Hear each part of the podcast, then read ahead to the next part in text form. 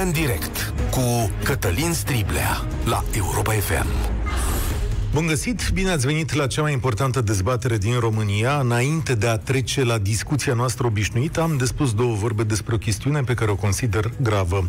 Un fragment din această emisiune cu vocea mea este folosit fără drept într-un clip electoral al P S D. Știți voi, Partidul Social Democrat din România. Este vorba despre emisiunea în care a fost prezent ministrul muncii și a vorbit cu voi despre ajutoarele din starea de urgență. Ei bine, P S D a luat un fragment din emisiune, l-a editat și apoi a făcut un clip electoral din care reiese că guvernul va tăia salariile bugetarilor. Acesta este un fake news, adică ce au făcut ei este un fake news, odată pentru că întrebarea este de acum șase luni și nu are legătură cu bugetul pe anul viitor, așa cum lasă de înțeles. Și doi, pentru că din răspunsul mai amplu al ministrului Violeta Alexandru se înțelege că nu e vorba despre tăieri. Așadar, au făcut o minciună pe care o rostogolesc la sute de mii de oameni. Clipul apare, știți voi, pe YouTube, înainte altor clipuri, ca publicitate, este însă și pe canalul lor. E asumat, cum ar veni. Vă spun acest lucru pentru că P S D nu a catadixit să răspundă la întrebările noastre. Acum, eu știu că în politică e destulă minciună, dar ați confirmat și doi... Bănuiam că se fură, dar acum, cum să zic, ați furat chiar vocea mea. Aș vrea să știți toți care ascultați această emisiune sau ne urmăriți pe Facebook că nu, nu apar cu voia mea într-un clip electoral al P S D-ului. Ca să încheiem această situație, nu sprijin și nu am sprijinit și nu voi sprijini vreun partid politic vreodată, dar aminte P S D. Cu astea fiind spuse, înapoi la dezbaterea noastră, înapoi la ce ne doare. În curând o să vină bilanțul, va fi groaznic din câte înțeleg, se adună toate datele, dar m-am uitat acum două zile la conferința de presă a domnului Iohannis. E o liniște acolo greu de înțeles în privința modului în care merge epidemia. Zici că statul român a făcut tot ce-i stă în putință și acum așteaptă să culeagă roadele bune. Eu cred că nu și-a făcut treaba cum trebuie nici pe departe. Cred că externalizarea deciziei către autoritățile locale, fără sprijinul, încurajarea și controlul celor centrale, nu funcționează. Cred că ar funcționa dacă cei de la centru s-ar uita mai cu asupra de măsură și ar pune mai multe întrebări. Pe de altă parte, mi-a rămas în minte ceva de la conferința președintelui, ceva care sună în felul următor. Domnul Iohannis spune că în România va ajunge un vaccin, așa cum au și celelalte state, tocmai la primăvară. Asta înseamnă că va începe un proces de vaccinare la care populația generală va avea acces tocmai vara viitoare, mă gândesc eu, că întâi vin cei din linia întâi, cum se cheamă, da? Acest proces de vaccinare are o sumedenie de complicații și necunoscute, dar să presupunem că funcționează și să presupunem că vom avea imunitate, unii dintre noi, chiar mai mare de trei patru luni cât îți dă boala. Asta înseamnă că de-abia în toamna anului viitor viața va da crâmpeie din ceea ce obișnuia să fie. România a intrat într-un al doilea val de îmbolnăviri, ca și întreaga Europa, iar mulți specialiști spune că, domnule, vine o iarnă grea, că ne așteaptă valuri chiar și trei și patru. Asta înseamnă că numărul îmbolnăvirilor o să crească și mai mult și e posibil să intrăm în carantină locală sau totală, da? Logic ar fi să avem mai multe valuri și în fața noastră sunt enorm de multe necunoscute. Sau mai există o variantă pe care ar trebui să o luăm în calcul, că de acum înainte viața noastră va fi un șir lung de carantină, restricții mai ușoare, carantină, restricții mai ușoare. O epidemie se termină fie prin imunizare generală, care durează ani în șir, sau prin vaccinare pe care vedem cam cât o să dureze, da? Sau, dacă mai vreți, vă mai dau un scenariu, da? Pur și simplu, la un moment dat, lumea ar putea obosi și politicienii speriați de valul de frustrare să spună așa: domnilor, sunteți liberi să ieșiți din case, cei slabi păziți-vă, asta e, pierderile economice vor fi mult prea mari.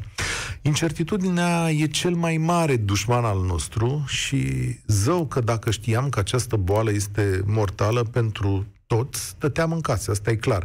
Dar cum lucrurile sunt necunoscute și sunt pe undeva la mijloc, cu sinceritate cred că nimeni nu are un calendar exact, poate unul făcut de mintea sa. Așa că hai să ne facem calculele astăzi la România în direct, fiecare cu mintea lui. Cât reziști, de fapt? Asta vă întreb la zero trei șapte doi zero șase nouă cinci nouă nouă. Încă o dată îl mai spun, zero trei șapte doi zero șase nouă cinci nouă nouă. Care este orizontul vostru de așteptare pentru finalul acestei situații tragice prin care trecem? Cum credeți că se va termina această criză sanitară mondială?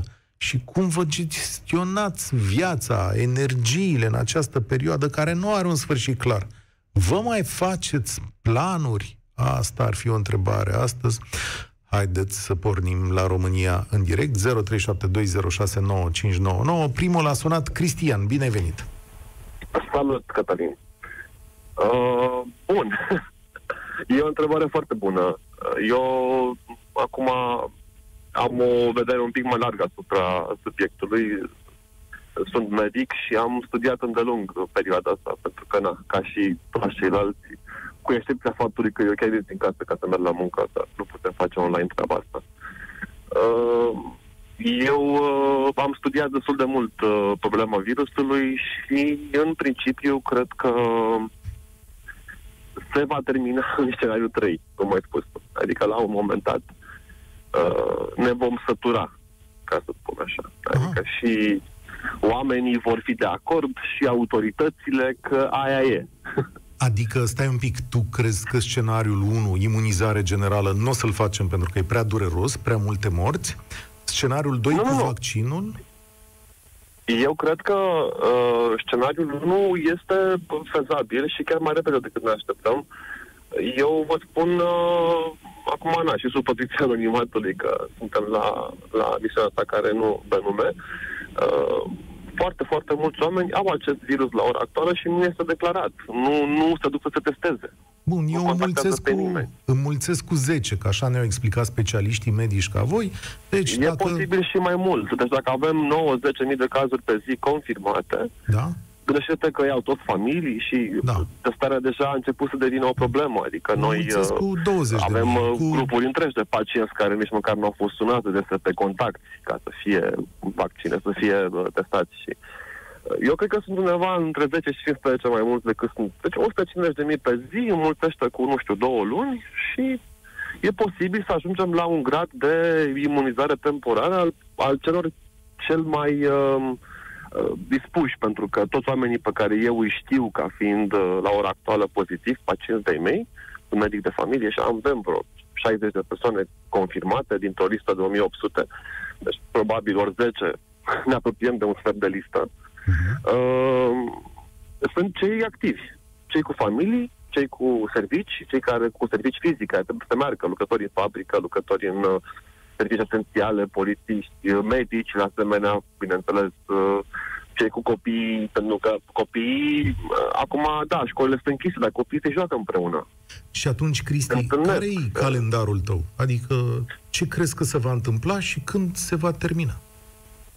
Eu cred că vom avea o stingere relativă undeva prin decembrie, sper, după acest val foarte mare de îmbolnăvire, adică cei care erau cei mai susceptibili la uh, contacta infecția să îl facă și uh, să nu mai răspândească în jur, iar uh, vaccinul va ajuta, bineînțeles, când va veni, dacă nu va veni prea târziu, pentru că ritmul ăsta nu știm cine să mai... Poate atunci chiar va fi mai... Uh, acum se preconiza că acest vaccin va fi foarte căutat și poate nu va ajunge la cei în nevoie, adică se va tranzacționa la negru, se va... E greu să cred, am... da.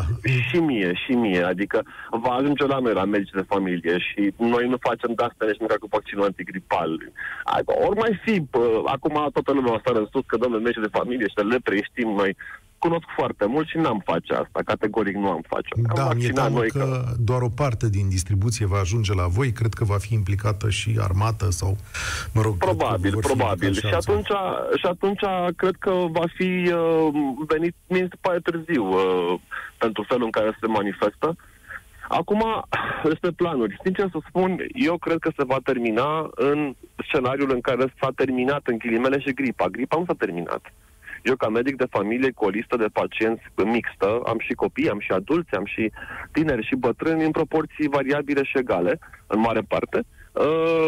În lunile astea, cum este acum, am cabinetul plin. Dacă în august, într-o zi de lucru normală, am douăzeci de consultații, dintre care o bună parte sunt de rețete, de chestii care țin de birocrația sistemului și foarte puțin pe mă doare ceva, din octombrie încolo, septembrie-octombrie, e full. Cu tuse, cu pneumonii, cu laringite, cu faringite. Deci această boală urmează tiparul tuturor celorlalte boli infecțioase din zona uh, respiratorie. Atunci, și să așteptăm nu știu cât e... începutul okay. anului viitor. Zic, atunci vom aștepta începutul anului viitor. Ce să pot să când mai probabil zic? Se va stinge ca și gripa, pentru că eu nu cred că în vară noi am controlat ceva. Cu asta sunt de acord. Te aștept să te întorci în luna ianuarie, Cristi, ca să mai stăm un pic de vorbă asupra acestui subiect. Mulțumesc tare mult! Vă întreb astăzi la zero trei șapte doi zero șase nouă cinci nouă nouă cât credeți voi că va dura această boală și cum se va încheia, că e foarte important. Corina! Da, bună ziua! Bine v-am găsit! Mulțumesc pentru faptul că particip la dumneavoastră. Mă auziți? Da, te ascult. Uh, Eu nici măcar nu mă mai gândesc cât va ține, cât nu va ține. Cred că e o chestie relativă.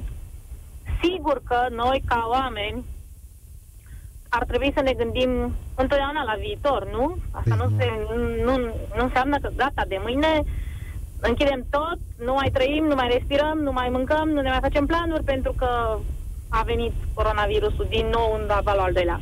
Eu cred că ar trebui să fim puțin mai prudenți, puțin mai atenți, să respectăm într-adevăr tot ce ni se spune la capitolul igienă și mai departe, având în vedere și domnul doctor care vorbise înainte, uh, știe mai mult decât mine, care nu sunt specialist, nu? Dar știu și eu să mă spăl pe mâini și să-mi pun o mască, ca oricare dintre noi, și să, să facem lucrurile cu mai multă prudență și să ne reorganizăm viața. Eu cred că în asta constă. Trebuie să ne adaptăm. Noi, ca omenire, suntem adaptabili, nu? Adică tu spui că, de fapt, acest vaccin nu va dispărea, din vie- din acest virus nu va dispărea din viețile noastre și cum să ne de continuăm puțin, viața? Nu mâine, nu poi mâine. Nu că nu o să dispară total, ci și dacă îl reducem ca și, ca, și arie de, ca și arie de întindere, da? De, mă refer la glob, la tot globul.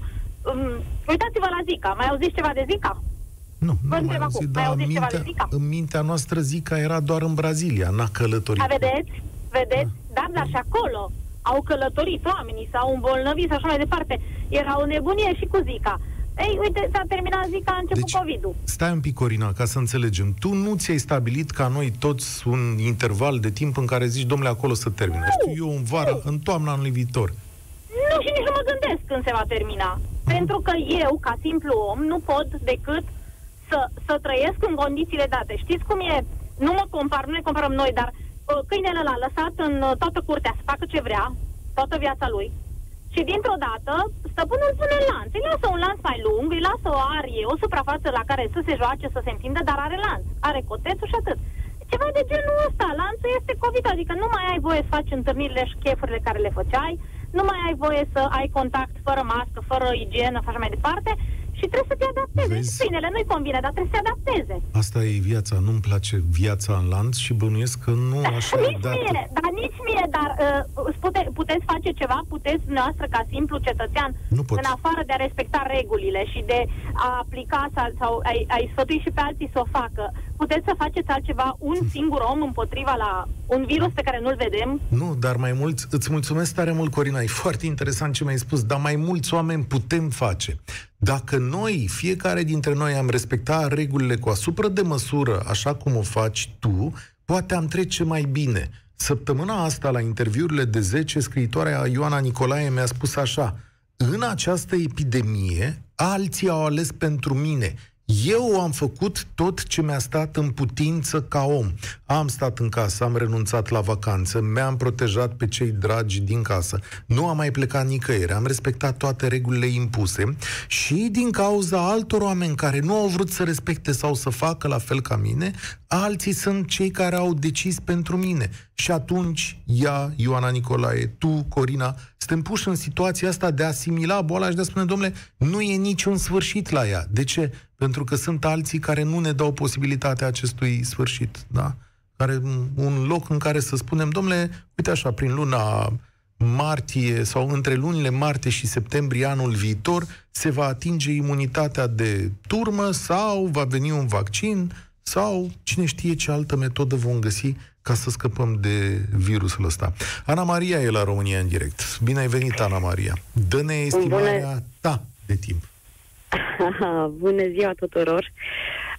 Da, dragul meu, eu am fost foarte atrasă de cuvintele tale, de planurile noastre de viitor și de așteptări. Și atunci am simțit nevoia să intru. Eu am avut acest virus, așa că l-am experimentat.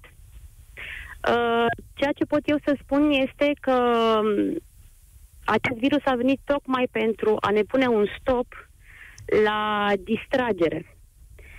Și când vorbesc distragere, este la uh, lumea exterioară.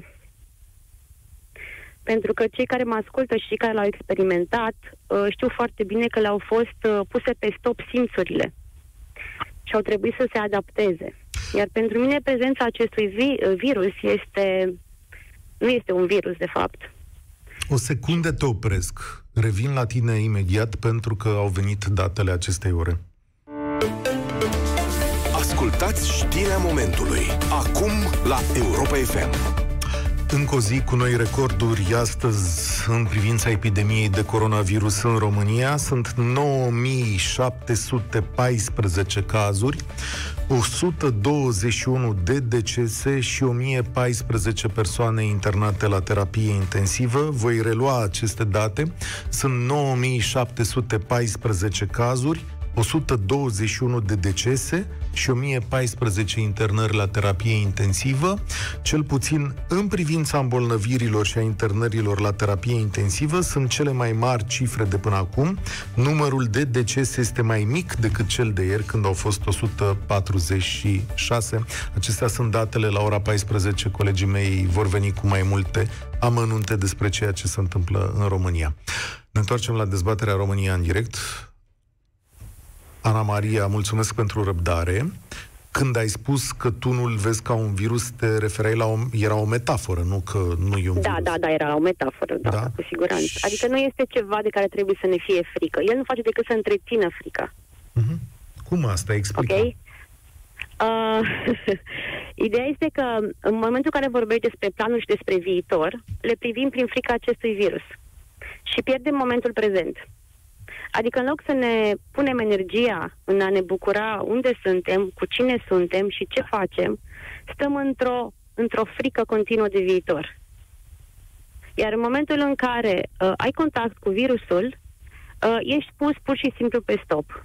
Adică lucrurile pe care le făceai, nici măcar nu poți să le faci. Îți este afectat mirosul, gustul, auzul, calitatea ochilor, eu am avut și cu simțul tactil. Nimic nu mai este cum era. Și nimic nu va mai fi cum era. Dar ce, nu ți-ai revenit? Ți-ai revenit după asta, nu? Adică nu, ți-ai nu. recăpătat. Exact. A? Te refaci, într-adevăr, te refaci, îți revii, dar privești lumea cu alți ochi, îți schimbi percepția. Pentru că în săptămânile astea, în zece zile, două săptămâni, da, în care ești împreună cu virusul și sunteți într-o colaborare, ca să zic așa, uh, realizezi, stai, ce faci? Stai acasă cu familia. Uh, Nu poți să faci anumite chestii, nu poți să te duci să muncești, să te epuizezi, să te urci pe scară. Știu pe cineva care a căzut de pe scară pentru că n-a vrut să stea. Te pune să stai, pur și simplu. Și când stai, ce faci? Păi mai stai cu soțul, mai stai cu copilul, să vezi de treburile tale la care nu dădeai atenție. Stai în prezent, stai în viața ta. Foarte interesantă abordarea, mai... da? Se vede că ești un om optimist și tu ești mai optimist acum că ai scăpat de boală și că nu, totul nu, a fost nu, în nu, regulă. Nu, nu. Nu, nu, nu, nu sunt mai optimistă acum că am scăpat de boală. ca să spun, ca să vezi de ce, pentru că am un bebeluș de două luni și încă trei copii, adică nu... Și înainte eram la fel de ok, pentru că dacă tu observi moartea și dacă toți observăm moartea, nu ne anunță. Toți o să murim, dar nu trebuie să trăim cu frica de moarte, și trebuie să folosim frica de moarte ca să trăim prezent, în momentul prezent la maxim. Hey, mă simt așa ca la, cum le zice, ca la, ca la coach. Nu știu, mult, multă lume, cred că așa le zice, nu? Oameni care te, te antrenează să privești lucrurile pozitiv, dar eu cred că multă lume e speriată. Tu vezi exact. în, în condiții... Speria... Exact, pentru că hrănesc frica. Uh-huh. Okay. Hrănim. Noi prin, da. și prin ce ai spus tu mai de, prin ce a venit ție ca și raport, da, mai devreme, hrănim frica. Păi eu după ce, ce am, după ce am făcut așa? COVID, uite, după ce am da. făcut, am făcut o postare pe Facebook și eu am spus cine a avut COVID să facă un hashtag cu uh, am supraviețuit. Da? Nu a făcut nimeni, deci nu a răspuns nimeni la chestia asta. Da? Înainte făcusem o postare că am COVID și toată lumea agitată și zic, ups, de ce nu apar oamenii care au trecut prin COVID? De ce vorbim mereu de cei care încă nu au ajuns la COVID? De ce noi, cei care am trecut, nu suntem aici să-i susținem? Da, e, e un mod de a aborda viața, dar uh, cum, stau să mă gândesc așa că în condițiile astea, uh, firesc că frica este elementul principal. Să nu înțeleagă lumea greșit că n-ar trebui să se teamă sau să ferească de boală. De la tine. Nu, dar din punctul meu de vedere, ok, apropo de cele trei scenarii, da, pe care le-ai, uh, le-ai propus tu astăzi, uh, din punctul meu de vedere, uh, toată lumea se va întâlni cu COVID. Mm-hmm. Da. Asta este punctul meu de vedere, este opinia mea. Da. da?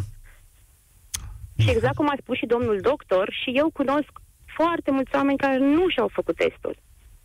Uite, mie mi-e teamă în continuare mult. să mă întâlnesc cu el, da, și știu că zâmbești, dar uh, cred că e vorba și de o opțiune personală. Îți mulțumesc tare mult. Ei, de... Asta, asta era ideea, nu? Să intrăm fiecare să spună da. Păi nu, nu te critic, nu te critic, nu, eu rămân în continuare la opțiunea personală că o să-mi fie mai mult teamă decât, decât să privesc încrezător către chestiunea asta.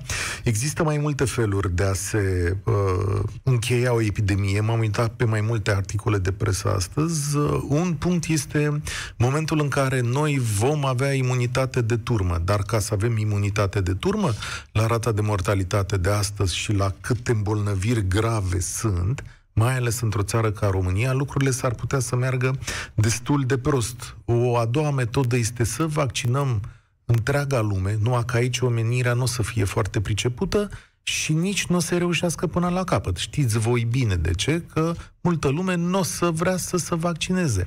Și al treilea moment, aici e foarte interesant, cum o să se termine al treilea moment, care pare mult mai probabil decât celelalte, adică acolo unde virusul se va amesteca în viețile noastre și va trebui să mergem mai departe. Antoaneta e la România în direct. Bună ziua, domnul Striblea. Cătălin, pentru toată lumea. Întrebarea Cătălin. de astăzi e când și cum se termină toată povestea asta? Habar nu am. Așa. Habar nu am. Nici când se termină, nici cum se termină. Ceea ce mă interesează pe mine, la nivel personal, este cum voi fi eu în momentul în care se va termina toată povestea asta. Ha. Și cum voi ieși eu uh, în momentul în care pandemia se va termina. Da, nu știu, poate bun. să se întâmple... Să se întâmplă peste un an, doi, trei, habar. E mult mai bună întrebarea ta decât a mea, pentru că, de fapt, acolo e, mamă, o să scap, de fapt, asta vrei să spui, și dacă o să scap, cum o să scap? Uh, uite, știi că nici măcar nu-mi pun întrebarea asta. Dar cum? Uh, eu știu un singur lucru în acest moment, că sunt într-un război cu un dușman, cu un inamic care nu are culoare, nu are miros, nu are gust, nu are chip și nu știu de unde mă atacă. Și atunci sunt ca pe front. Ce fac? Rămân ascunsă într-o scorbură de copac și aștept armatele victorioase să mă elibereze? Sau merg eu și mă lupt în continuare, pentru că trebuie să ajung acolo, în Poiana, unde știu că vine elicopterul să mă salveze? Asta ce înseamnă în termeni practici? În termeni practici este că eu mă pregătesc pentru ce urmează. Mă pregătesc în punct, din punct de vedere profesional. Cătălin, Lumea se schimbă în timp real sub ochii noștri. Noi stăm ațintiți cu ochii pe numărul de victime. E normal, e firesc, nu se poate să trăiești altfel. Trebuie să respecti aceste reguli. Obligatoriu, dacă vrei să ajungi la Poiana unde vine elicopterul să te salveze. Și mă refer, aici folosesc o metaforă și mă, mă, mă refer la acel vaccin. Dar, în timpul ăsta, lumea se schimbă. Și dacă eu nu voi fi pregătită, ce se va alege de mine?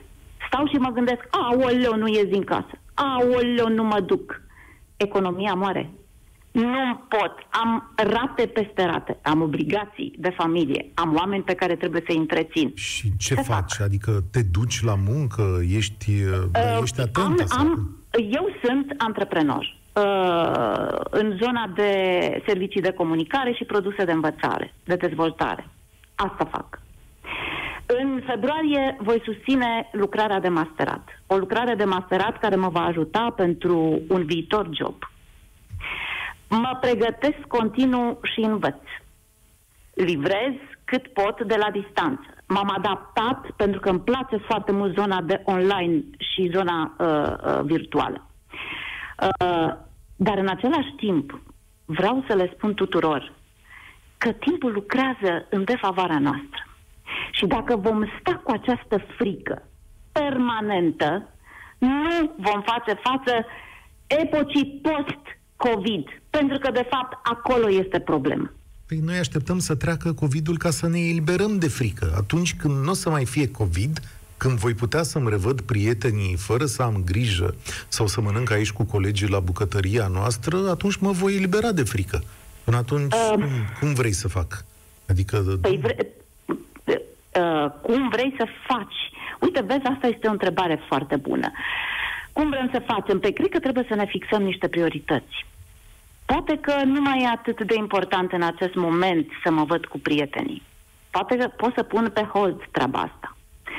Uh, pun pe hold ieșirile. Pun pe hold mersul la teatru. Deși mi-e dor de o sală de spectacol și de acea intimitate socială din sala de spectacol. Dar dacă eu Eu nu sunt pregătită pentru lumea aia. Mulți vor fi descoperiți și vor, se vor trezi într-o nouă realitate, într-un new normal, într-un next normal, pe care nu vor ști de unde să-l apuce. Din punct de vedere profesional, economic, financiar mă refer.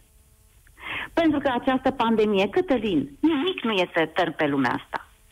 Toate războiile s-au terminat într-un fel sau altul. Unii au avut șansa să supraviețuiască, alții nu. Dar au continuat și în timpul războiului.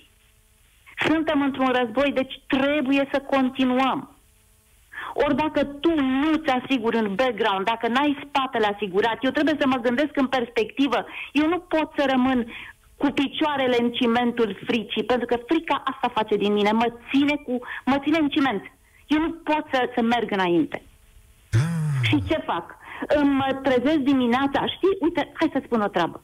Azi noapte am avut un vis în care uh, se făcea că am ieșit din casă fără mască și eram complet speriată că am ieșit din casă fără mască. Și? Și m-am trezit de dimineață și mi-am zis, nu e în regulă. Voi continua să ascult uh, uh, statisticile. Sunt cu ochii, sunt om de comunicare. Nu am cum să ies din paradigma realității. Exclus. Dar... Dar dacă eu nu, nu, nu mă uit în viitor, lasă trecutul. Bun, ăsta este prezentul, pe ăsta, pe, pe ăsta trebuie să-l accept. Adică să trecem și, și de ziua de astăzi. Îți mulțumesc tare mult. Bine, e foarte clar că lumea are diverse metode de a învinge frica. Bine, ea se și poate cuibări în tine. Vreau să vă spun, apropo de discuțiile pe care le-am avut până acum, că mă uitam pe câteva lucruri găsite în presa internațională, într-una din revistele de neuropsihologie. Să știți că această frică și stare permanentă pe care le trăim în acest moment duc la schimbări în creier, la nivel propriu, adică se eliberează acolo alte substanțe, astfel încât vom ajunge ca în mod obișnuit trăim, printre altele, stări de oboseală, dureri de cap, pierderi de memorie, probleme de atenție, ba, se va ajunge și la inflamări inexplicabile în corp, pentru că se eliberează acolo niște substanțe care ne fac rău, pentru că stăm mereu ghemuiți așa. Eu nu fac acum o emisiune de uh, psihologie și nici nu încerc să vă dau o mână de ajutor, dar am zis că dacă ne trăim stările împreună, poate reușim să, să ne fie un, ceva mai bine astăzi și să învățăm de la alți oameni. Întrebarea de la care am plecat este în felul următor. Când credeți că se va termina povestea asta și cum? Vă atrag atenția că astăzi am ajuns la nouă mii șapte sute de cazuri. Dar ca să fiu un ton cu ce uh, spuneau ascultătoarele noastre mai devreme, să știți că s-au și vindecat cinci mii optzeci și cinci de oameni și că numărul celor vindecați a ajuns, cred, la o sută optzeci și șase de mii. E rândul lui Gabriel să vorbească la România în direct. Bine ai venit! Bună ziua! Bună ziua și dacă îmi permiteți să mă introduc în subiect ca să mă înțelegeți și punctul de vedere. Sunt asistent medical și lucrez într-o secție în care am doisprezece pacienți pozitiv COVID. De aproximativ o săptămână sau s-au contaminat și, și de atunci lucrăm, lucrez acolo în condiții foarte improprii față de ce spune teoria unei uh, epidemii, fără circuit, o clădire de o sută de ani, vechime care vă dați seama că nu ai cum să creezi un circuit, oricât de bine dispus ai fi, în condiții de subnormare de personal. Eu ar trebui să stau între pacienții patru șase ore, dar practic stau doisprezece că nu are cine să mă schimbe în timpul ăsta. Și revenim la subiectul dumneavoastră. Hai să le spunem tuturor, Gabriel, că această situație este, se întâmplă în mai multe spitale din da. România, pentru că am ajuns la limita Categoric. capacității administrative. Exact, da, da. Nu e vina unei persoane anume că am ajuns în situația asta. Nu, mm. categoric, numărul foarte mare de pacienți a dus la asemenea eveniment, ca să contamineze acești pacienți care sunt pacienți cronici, care nu mai au unde fi duși și atunci noi, care nu eram pregătiți uh, deloc, din niciun punct de vedere a lucra cu așa ceva, ne-am adaptat și ne adaptăm. Acum, vreau să vă spun că mie nu mi-este frică că voi putea fi contaminat la un moment dat în COVID, cât mi-este frică de de autorități. Și nu neapărat autoritățile române, ci autoritățile în general, la nivel internațional. Pentru că această pandemie nu se va opri din România. Ea se va opri când se va opri internațional. Orice am face noi în România, ai noștri trebuie să se muleze pe situația internațională și pe O M S și pe cei care dau lumina pe planeta asta. Și ce planul e... ați face? Adică... La ce perioadă de timp te gândești? Uite, tu, ca om care zilnic stai sub presiunea că te poți îmbolnăvi, cât te, când, când te gândești că o să treci de momentul ăsta? Sau nu te gândești? Eu, eu sper, exact cum spuneam și domnul doctor din prima intervenție, undeva spre final de an, începutul anului viitor, să asistăm la, la, o, la o scădere, la o stingere. Dar, pe de altă parte, eu sunt cumva între cei coronasceptici. N-am spus niciodată, nicio secundă de la început că acest virus nu există. Dar nu sunt convins și nu pot fi convins despre pericolul care este bă, mediatizat vis-a-vis de acest pericol, de acest virus. Păi... Aici nu, nu rezonez și atunci... De ce nu? Că sunt foarte curios. Tu stai zilnic, îmi spui tu singur, da. cu doisprezece bolnavi de COVID. Da. care uh, sunt susceptibile, având și alte boli, că de fapt la tine în spital se ocupă de alte lucruri, să da, ajungă la da. A T I mai repede decât alții. De ce păi, ești suspicios? Că ai boala în fața ta. Sunt suspicios, pentru că deja nu mai, este, nu mai, nu mai sunt doar acești doisprezece. Deja în jurul meu am zeci de colegi care au trecut în boală, zeci, sute de cunoștințe, de acum poți să le pui pe o listă care au făcut boală și care au dus-o. Deci gradul, riscul de deces, riscul de, de, de sechele asupra bolii este mult mai mic decât cel vehiculat de autorități. Și aceste autorități vor trage de această pandemie să continue cât de mult posibil. De ce ar face Asta cineva așa ceva? Mea, adică stai un pic. Există interese. Care există interese interesul? economice. Păi nu e... Noi ca populație, noi sărăcim. Păi da. Noi ca și Toți. populație sărăcim. Dar Toți. alții cresc în avere. Mari miliardari ai planetei da. cresc în avere. E adevărat. Ei dar controlează nimeni... media. Stai un pic. Ei controlează media, nu eu sau dumneavoastră. Nu controlează media. Eu sunt media. Tu ai intrat în nu. această emisiune. Eu sunt nu, aici. Nu, nu, dumneavoastră sunteți un angajat, nu sunteți patronul Europa F M. Da, nu sunt patronul. Politica nici... trustului nu o faceți dumneavoastră. Doamne ferește, Polit... dar tu cum crezi că eu am aici un telefon, o linie directă, una care îmi sună în cap în momentul în care vin la emisiune? Eu sunt singur aici. Uite, te invit într-o zi să vezi că sunt singur într-un birou și vin aici la emisiune la ora douăsprezece patruzeci. Nu-mi spune Corect. nimeni nici ce Corect. să spun, nici ce să fac, nici cum să mă comport. Îmi spune un singur lucru, că la finalul anului trebuie să am niște rezultate pe baza unei echilibru și a unei decențe pe care această stație și a unei încrederi pe care această stație vrea să-și le mențină. Dar mai mult de atât, ai pe cuvântul și pe inima mea că nu mi-a spus nimeni nimic de șase luni de zile de când sunt aici, sau șapte. Cred, dar sunt convins că dumneavoastră sunteți sinceri în ceea ce îmi spuneți.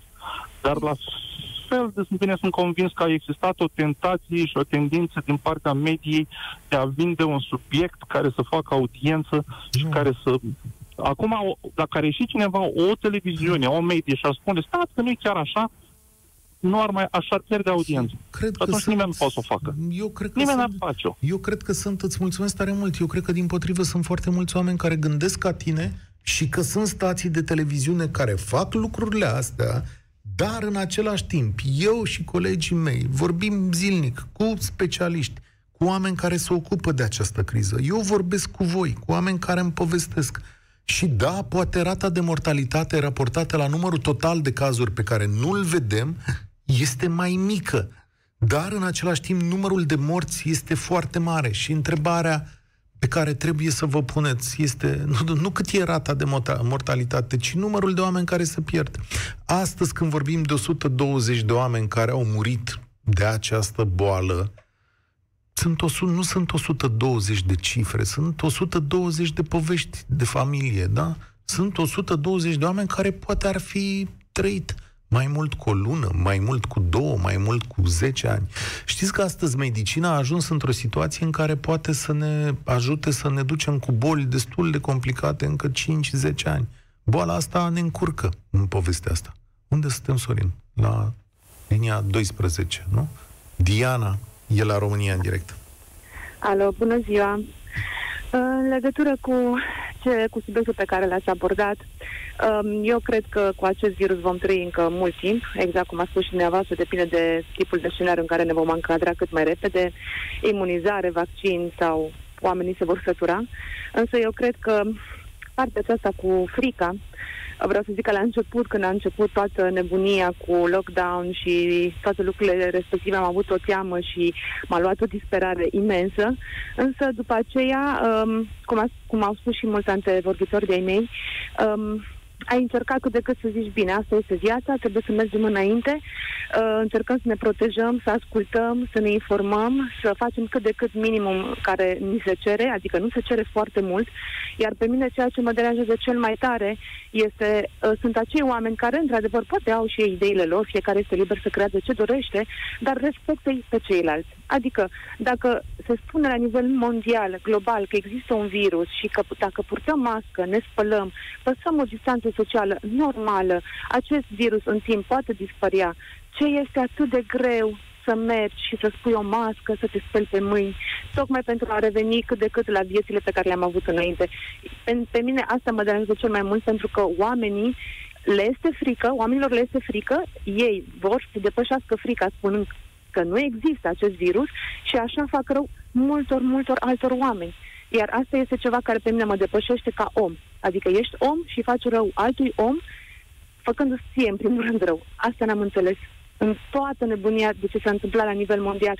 Și, într-adevăr, în România, ceea ce eu simt este că există o frică mult mai, mult mai mare. Am prieteni care am stat în Spania foarte mulți ani, cazurile sunt cum sunt acolo, vorbesc cu prietenele mele, într-adevăr, și ei au virusul, dar nu, nu, nu sunt atât de panicați. Cred că la noi problemele care le-am avut în trecut, la nivel de încredere în, în guvern, în tot ceea ce reprezintă instituțiile statului, accentuează și mai și mult această frică. Cred, mulțumindu-ți în același timp, cred că în România e și o frică de spital destul de mare. A fost o experiență interesantă. Mulțumesc că, că ați sunat în număr atât de mare. Promit că o să revin la această temă. Îmi pare rău, Camelia, că n-am mai putut să ne auzim astăzi, dar ne vom întoarce, pentru că această poveste va dura. Chiar va dura, din estimarea mea, luni de zile, poate mai bine de un an. Înarmați-vă cu răbdare. România în direct se încheie aici. Eu sunt Cătălin Striblea, vă spun spor la treabă. Participă la România în direct, de luni până joi, de la ora treisprezece și cincisprezece, la Europa F M.